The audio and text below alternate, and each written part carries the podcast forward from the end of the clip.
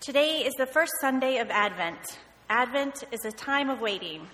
We wait for God to send divine love and light into our dark world. How does this happen? God's light comes through Jesus, who became a human being just like you and I, in order to be the means of restoring us to God. Almighty God, give us grace to cast away the works of darkness and put on the armor of light. A reading from the prophet Isaiah. People from many nations will come and say, Come, let us go up to the mountain of the Lord, to the house of Jacob's God. There he will teach us his ways, and we will walk in his paths. For the Lord's teaching will go out from Zion, his word will go out from Jerusalem. The Lord will mediate between nations and will settle international disputes. They will hammer their swords into plowshares and their spears into pruning hooks. Nation will no longer fight against nation, nor train for war anymore.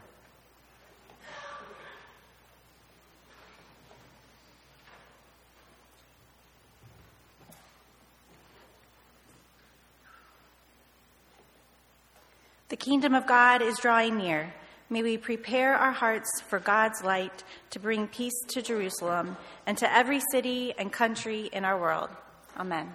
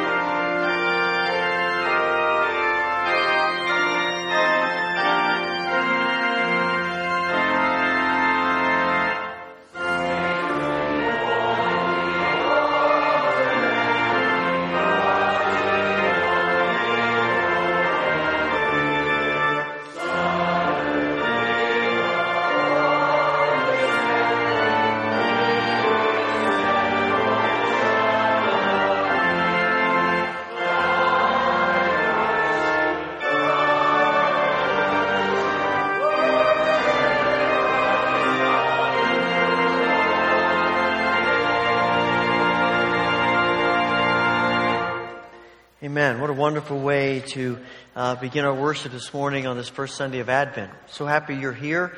Uh, those of you here in the sanctuary, those joining us on streaming. Those of you who are here, let me invite you to take a moment, share a word of greeting with others here in worship today.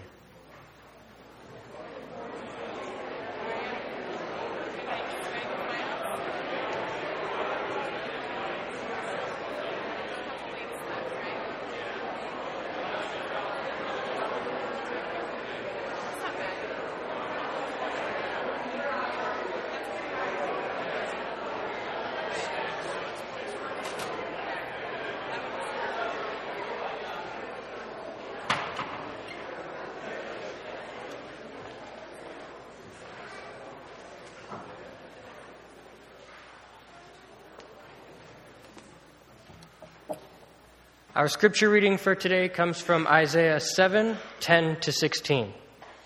Again, the Lord spoke to Ahaz Ask the Lord your God for a sign, whether in the deepest depths or in the highest heights. But Ahaz said, I will not ask. I will not put the Lord to the test. Then Isaiah said, Hear now, you house of David.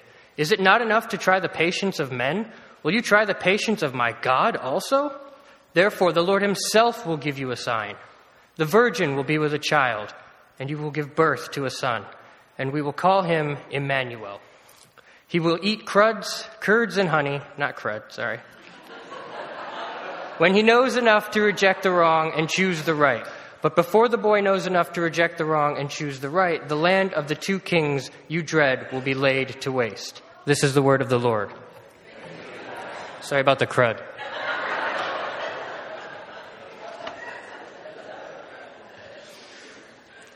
So I want to invite you back tonight. James is going to be preaching. Hard to say what's going to happen.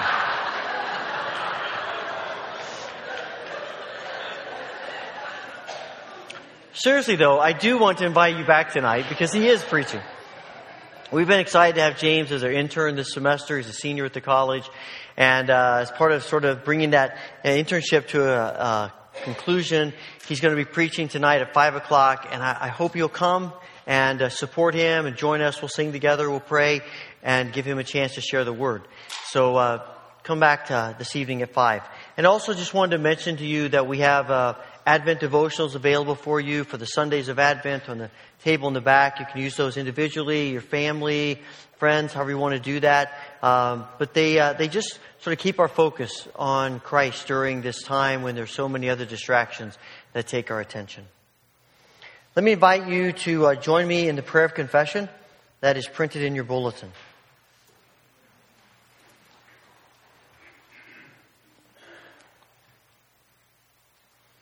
Let us pray together. Father, in this season of Advent, when we grasp for power and things, remind us that Christ came in weakness, in humility as a child. When we allow darkness to overcome the light, Forgive us, Lord. When we reduce Christmas to things, have mercy on us, Father. When hardness of heart keeps us from seeing and believing in your Son, let your grace fill us. Forgive our doubt and renew our hope in Christ alone, that we may watch and wait and once more rejoice to hear the glad story of our Savior, Jesus Christ. Amen. As we uh, turn to a time of uh, prayer together, if you would like to come and use the altar rail as the place where you offer your prayers, please come and join me.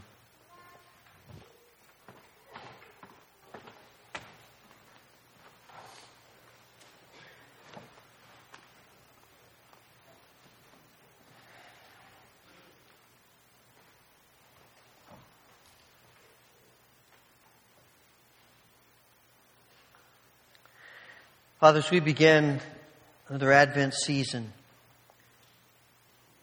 our desire is that you would prepare us once again for the coming of Christ. Make us more teachable. Make us more open to the changes that you know we need. Make us hungry for your word and give us the eyes of Jesus to see ourselves and to see others, to see this world the way you do. In this world of chaos and violence, war, so much pain, we pray that the Prince of Peace will fill our hearts with a desire for peace in our world of aliens and strangers, of, of refugees and, and of displaced people. Give us your compassion to minister in the name of the one who had no place to lay his head. Father, we pray for this world in which we live. We think of our brothers and sisters, particularly those today in Bangladesh who are particularly vulnerable to threats, intimidation, who face discrimination, they are harassed and robbed and beaten, and some have even given their lives. Father, encourage them, protect them. Help them to know that we are praying for them and we love them. And Father, may the faith and the courage that we see in them be the kind of faith and courage that others see in us.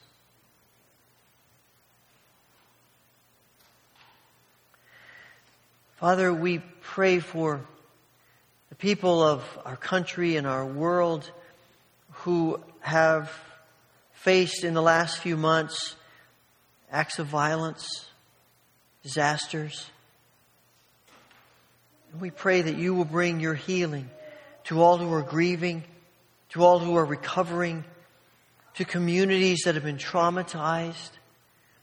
We think especially of Puerto Rico.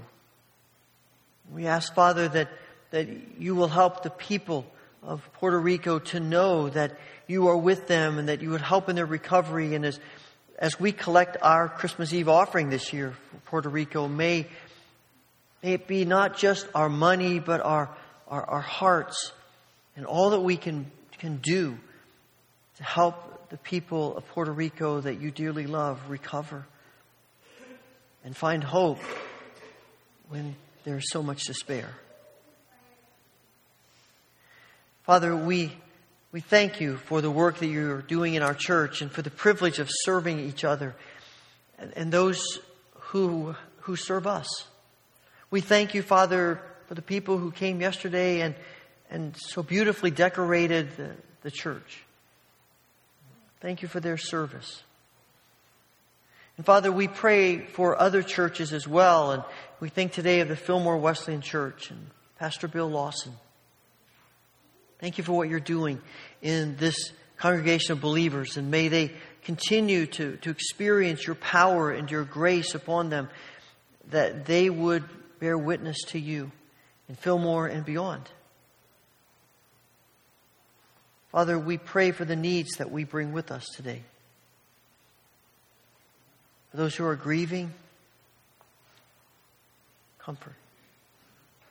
For those who are struggling with health issues, we pray your healing power upon Tim Nichols, Bob Brown, Jane Swanson, Louise Princell, Laura Habecker, Hudson Hess, Nancy Cole, Brian Orbacher, Peter Lingenfelter, Ellis Brotzman, Chuck Barrett, Cheryl O'Brien, Ben King, Doris Asepian, Isla Shea, Sheldon Emerson, Bill Getty, Warren and Ella Woolsey, Mike Raybuck, Everett Micah Christensen, Linda Roth, Dick Gould, Emily Cricklar, and others who may be on our hearts today.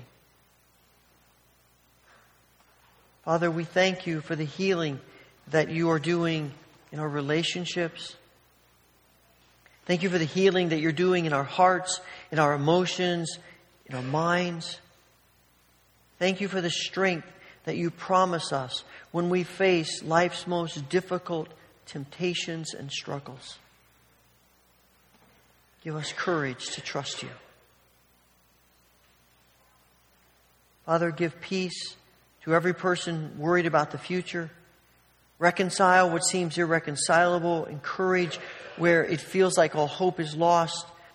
And provide for needs that seem far too much. Father, let us be people who exude the compassion of Christ, the incarnate and eternal Son, in whose name we offer our prayer and from whom we learn the model for prayer. Our Father, who art in heaven, hallowed be thy name. Thy kingdom come, thy will be done on earth as it is in heaven. Give us this day our daily bread, and forgive us our debts as we forgive our debtors and lead us not into temptation, but deliver us from evil. For thine is the kingdom and the power and the glory forever. Amen.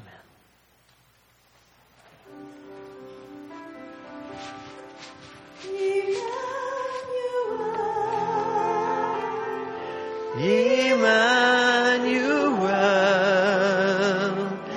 his name is called.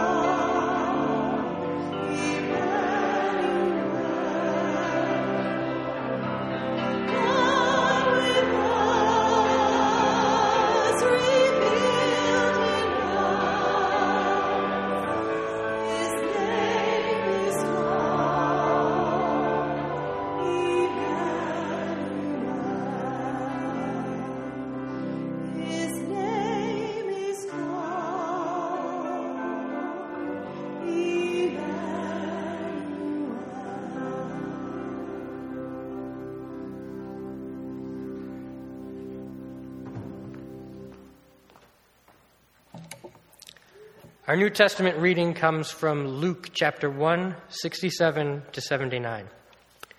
His father, Zechariah, was filled with the Holy Spirit and prophesied Praise be to the Lord, the God of Israel, because he has come and has redeemed his people. He has raised up a horn, a salvation for us in the house of his servant David, as he said through his holy prophets of long ago. Salvation from our enemies and from the hand of all who hate us, to show mercy to our fathers and to remember his holy covenant, the oath he swore to our father Abraham, to rescue us from the hand of our enemies and to enable us to serve him without fear, in holiness and righteousness before him in all our days. And you, my child, will be called a prophet of the Most High, for you will go on before the Lord to prepare the way for him, to give his people the knowledge of salvation through the forgiveness of their sins, because of the tender mercy of our God, by which the rising sun will come to us from heaven, to shine on those living in darkness and in the shadow of death, to guide our feet into the path of peace. This is the word of the Lord.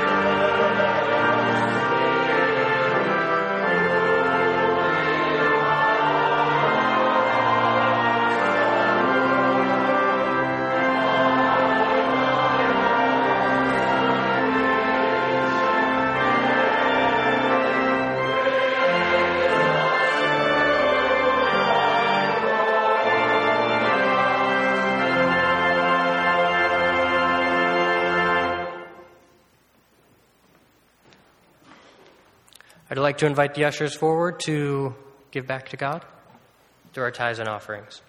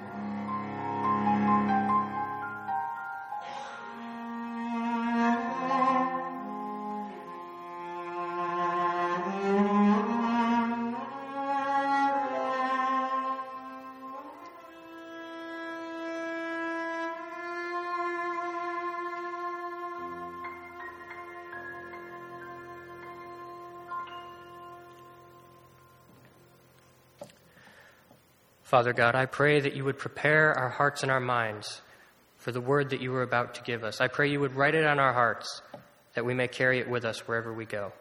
Be with us this day. In Jesus' name I pray. Amen.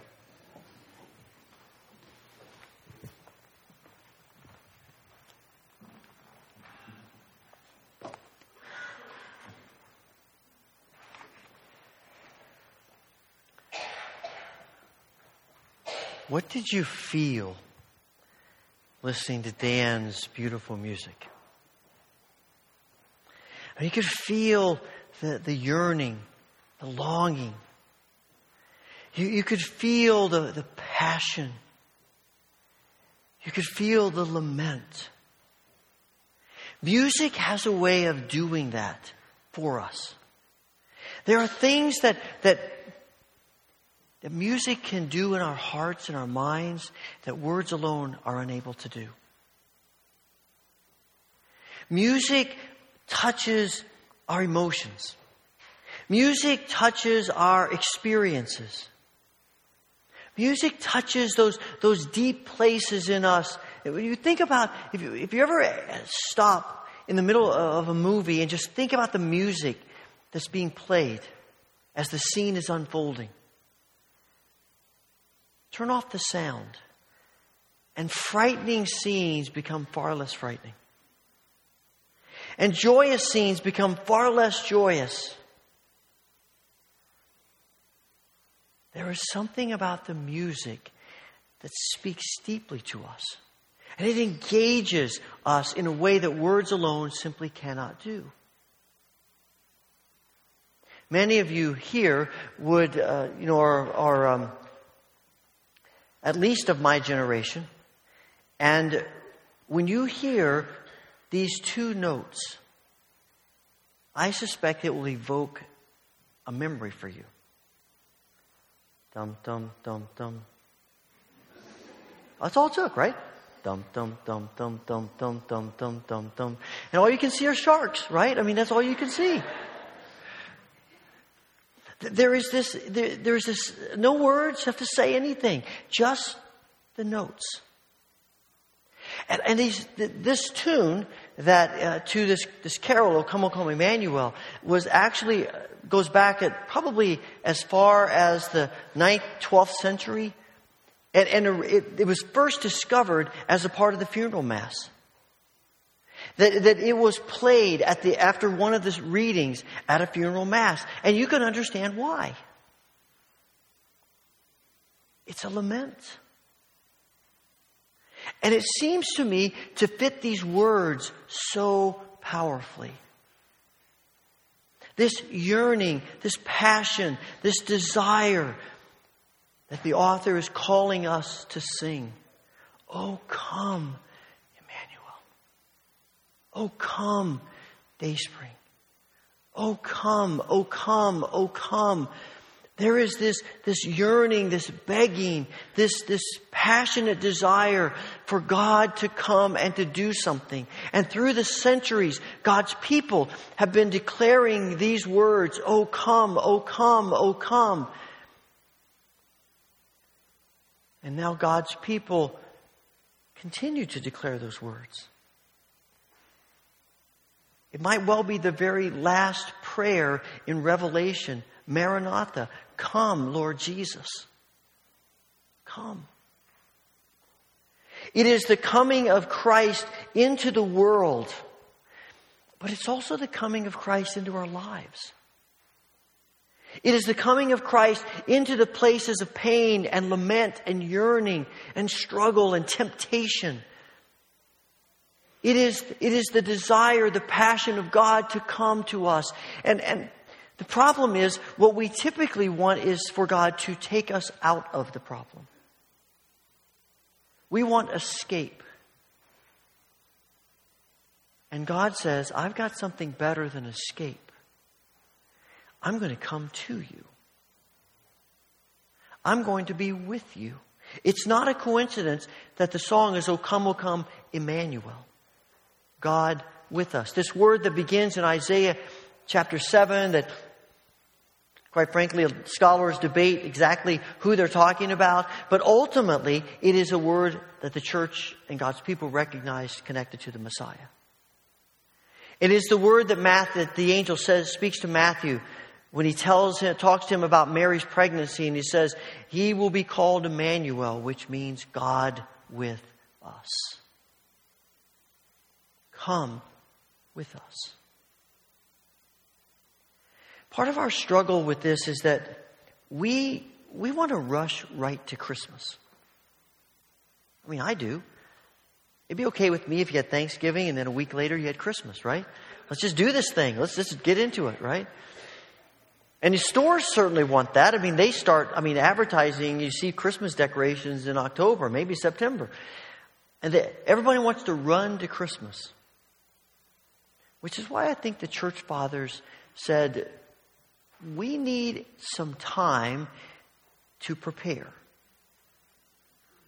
We need some time to step back, to evaluate, to be honest with ourselves, because there is something symbolic in rushing to Christmas that says, let's just rush over the problems that we have.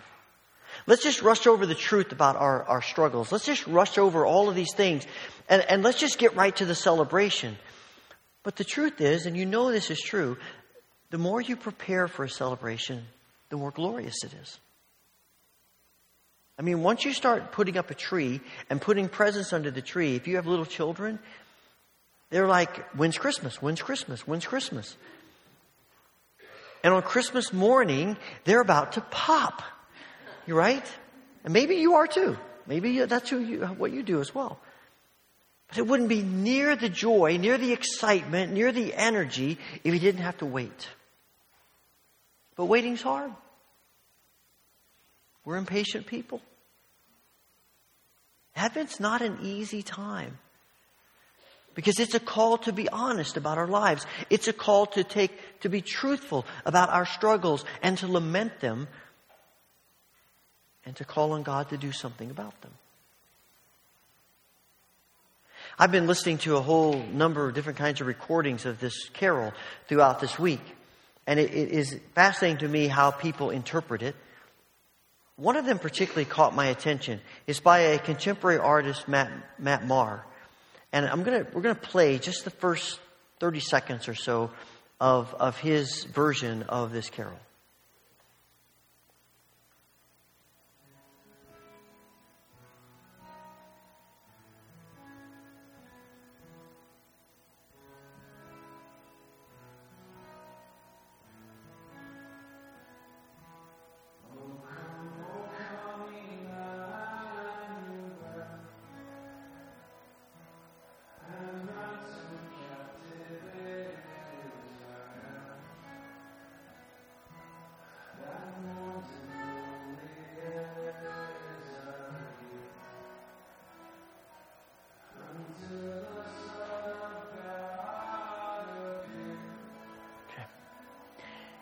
Do you hear what he's, what's happening in the background? I mean, he's got this acoustic guitar. It's, it's pretty laid back. But in the background, there is this thump, thump, thump, thump, thump, thump, thump, thump, thump, thump, thump, thump, thump, thump, thump, thump, thump. Now, I don't know the intent of that, but when I heard it, it made me feel the tension of waiting. This carol is singing it, you know, meditatively, slow, and in the background, there is this thump, thump, thump, thump, thump. And what made me think about is, is tapping, t- tapping my foot. And not because I'm following the rhythm, because it really doesn't follow the rhythm. But I do that when I'm impatient. Maybe you do something like that too. You tap your foot, come on, let's go, we're going to be late. Come on, let's hurry up. Let's get this thing going. Let's get started. And, and the fidgeting that we do when we're waiting, the pacing that we do when we're waiting, all of these things are telling us and reminding us of the tension of Advent. That we want Jesus to come, but we want him to come now. We want him to come in our time, in our way, and we really rather not wait. Let's come now. And God keeps saying, wait. There's so much value in waiting, as much as hard as it is. Because in waiting, we learn to trust. If you never had to wait, you'd never learn to trust. And there is nothing more significant to our relationship with God than trusting Him. And Advent is a call to believe that He is trustworthy, which I think is what this song is saying to us. The, the refrain to this carol was not in the original Latin text. It was added in the probably the ni- early 19th century. I think it was a good choice. Because I think it tells us of the spirit and the attitude of our waiting. It, even though our waiting is a lament and a, and, a, and a yearning, it is still in a spirit of joy. We are called to rejoice. Rejoice. Why? Because Emmanuel has come? No, because we believe he's coming. It's future tense. Rejoice, rejoice. Emmanuel shall come to you. And that's the word of the prophets. That's the word of the church. Jesus has come, yes, but Jesus is coming. And Jesus is coming into our lives every single day. And every day we wait. And we rejoice. We rejoice because of the one who's made the promise to come. That's what makes all the difference. We rejoice because it's God who has promised.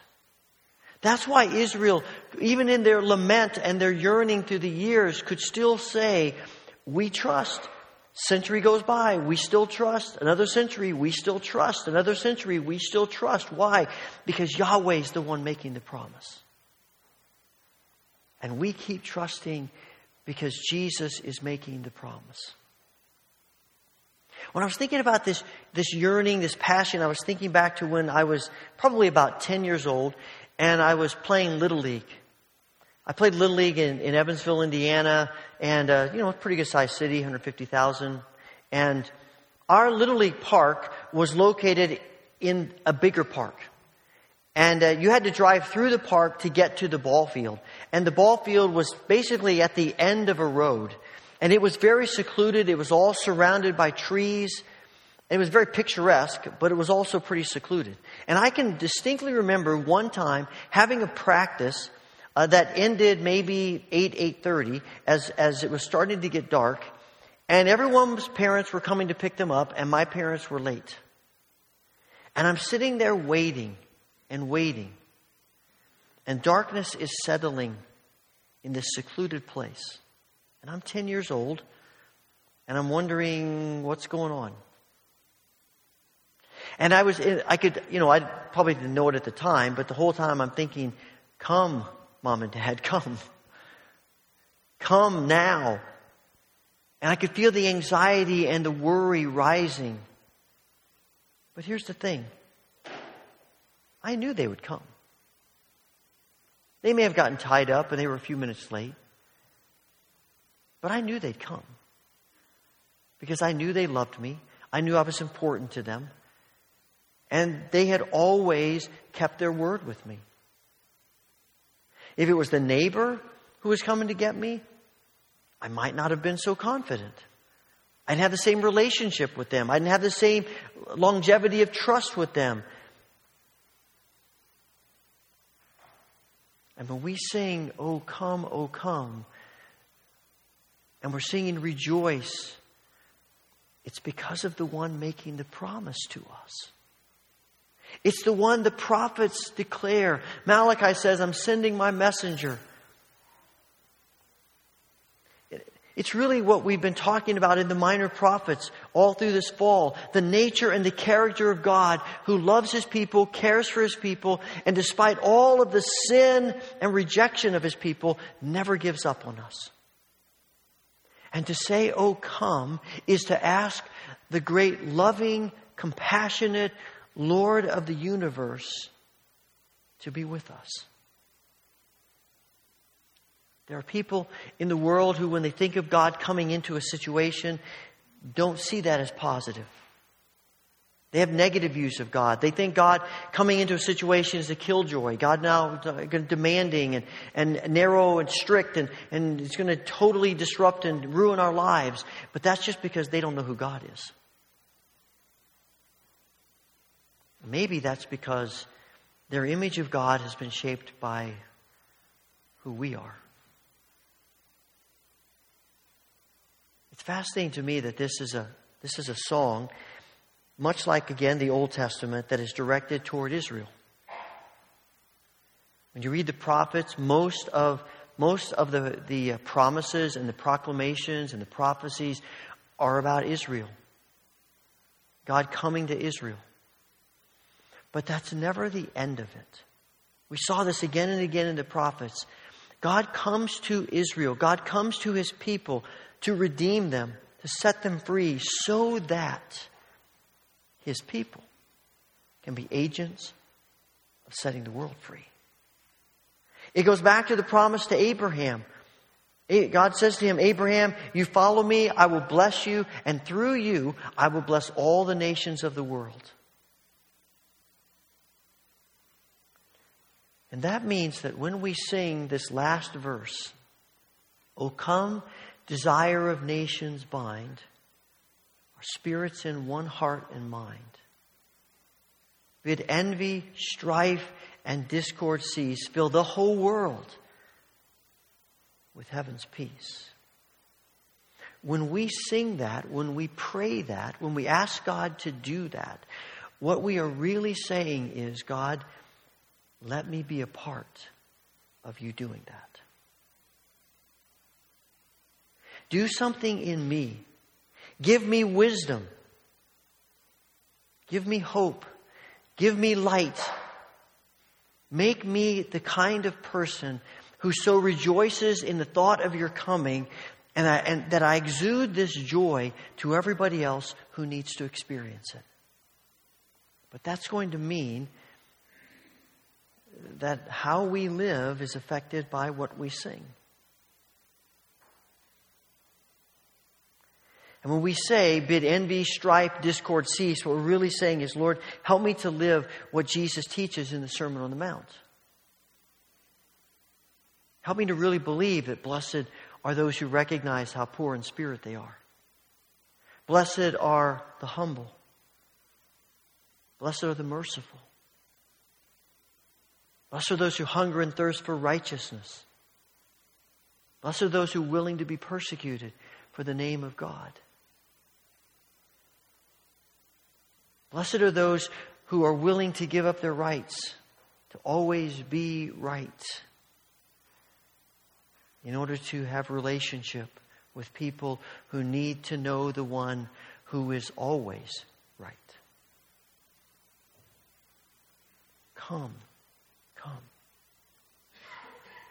Not just come and rescue us, not just come and give us a way of escape, but come and change us. Make us new. This song is, is really connected to much of Zechariah's prophecy that we read earlier. In Zechariah's prophecy, he speaks, speaks of the day spring. He, he, of the day spring to come. He speaks of of the light that's coming to the nations. And of course, light is, is always been representative of God. And that's what God's coming does. It brings light into darkness. Isaiah says that in chapter 9. The people walking in darkness have seen a great light. On those living in the land of the shadow of death, a light has dawned. Zechariah talks about the light. John talks about the light uh, when he describes Jesus in the first chapter of his gospel. It's about God bringing hope and light into our world of despair and darkness and pain and struggle. And it starts with us. But when you take a mindset of rejoicing, that act of faith to rejoice even when it's not complete, even when life is hard and we struggle, when we take that mindset, there's something about that that opens up our hearts to God and allows Him to not just, we just say the words, but we become joyful people. And we exude that joy. Because what we really want is for God to come and to live in us and to make us like Him. Now, you might be asking yourself this morning, it seems kind of odd, why are we doing, talking about this Christmas carol and others over the next couple of weeks? It seems like an odd thing to shape a sermon around. About 30 years ago, I, uh, I heard a sermon by Charles Allen. Some of you might be familiar with him. He was a one time pastor of the First United Methodist Church in Houston, Texas. At that time, one of, if not the largest United Methodist church in the world. I love to hear him preach. He's uh, from the deep south. He has a, a southern a drawl to his preaching, but he is an awesome communicator. And I listened, was listening to this sermon that he preached, and in the middle of the sermon, he said, one Sunday morning, he said, uh, he was talking about, he was talking about the prayer of our deepest desires. And he said, one Sunday morning, I was sitting in church in the congregation, we were singing, and he said, I just started laughing. He said, I got so tickled, I could not stop laughing. And he said, I don't normally do that. He said, I'm the soul of decorum when, when I'm leading worship. And of course, this was the 1970s. And, and he said, you know, but people have been at this church 18 years, and my people are looking at me thinking, what's wrong with him? Is he having a nervous breakdown, or what's going on up there? He said, I could not stop laughing. And he said, we were singing one of the most beautiful prayers of our hymn book. Take my life and let it be consecrated, Lord, to thee.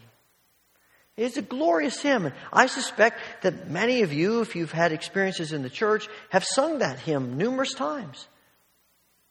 And he said, We're singing this song, and the con- I'm watching the congregation sing this song at the top of their voices. And we get to that fourth verse, and it says, Take my silver and my gold, not a mite would I withhold.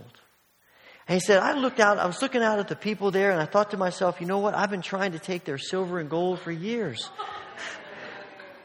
and they don't want to give it. And he said, all of a sudden, that moment, I had this vision of God looking down at our congregation and saying, You know what? I'm going to answer that prayer. I'm going to do for you what you're asking me to do. I'm going to take your silver and gold. And he said, I couldn't stop laughing thinking about it. And then he turned to the audience to whom he was preaching and he said, It makes me think that maybe sometimes we ought to preach some sermons about the great hymns of our faith. And maybe you call it something like, let us live what we sing. Because sometimes we sing and we don't even pay any attention to what we're singing. And so 30 years later, that's what we're doing. And here's the thing about this song when we sing it I think it's an act of faith to sing this song. I think it's an act of deep faith to say, God, I'm not asking you to rescue us in a sense of escape. We're asking you to come and be with us. We're asking you to come and to change us. We're asking you to make us your people that in Christ you have called us to be. And we know we can pray that prayer and sing that song in faith because of this table. Because we know who God is. And we know what God has done. And we know what God has promised to do.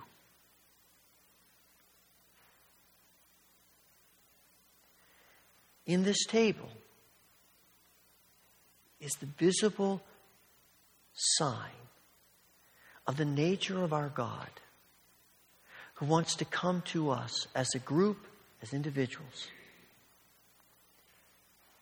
and rescue us, ransom us, set us free, give us life, and make us his people who look like Jesus. Father, we want to thank you for your grace and your power to us. Thank you for the promises that you give us.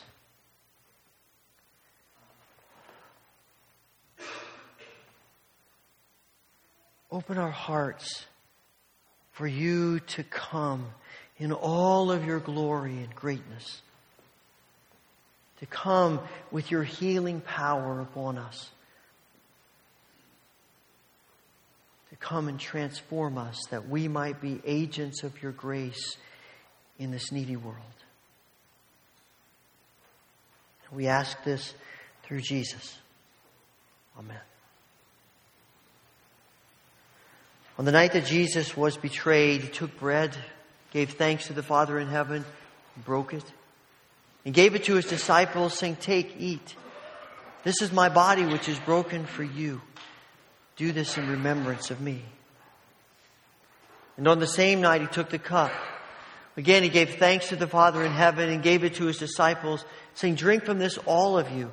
For this is my blood of the new covenant, which is shed for your sins and the sins of all people. Every time you do this, do in remembrance of me. As you are released by rows this morning, come to the front, tear off a piece of bread, dip it into the cup, eat it, and then you may return to your seat by the outside aisles. If coming to the front is difficult for you, or if you simply prefer, we have trays of bread and cups in the back. We're happy to serve you in your row. Just let the usher know as your row is released. And I have gluten free wafers and uh, cups here as well. If you need those, just let me know as you come forward. We practice open communion at the Wesleyan Church. It might be the first time that you have ever worshiped here, but if you come today with a desire in your heart for Jesus to come to you, to this world, to make us different, then come receive these gifts from our gracious, loving Heavenly Father.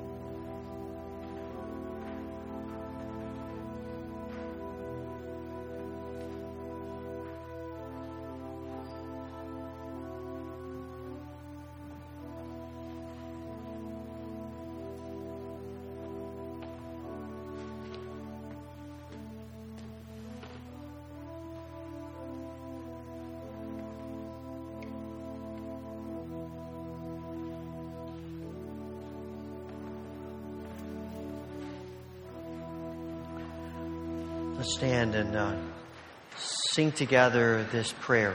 Oh, come, oh, come, Emmanuel.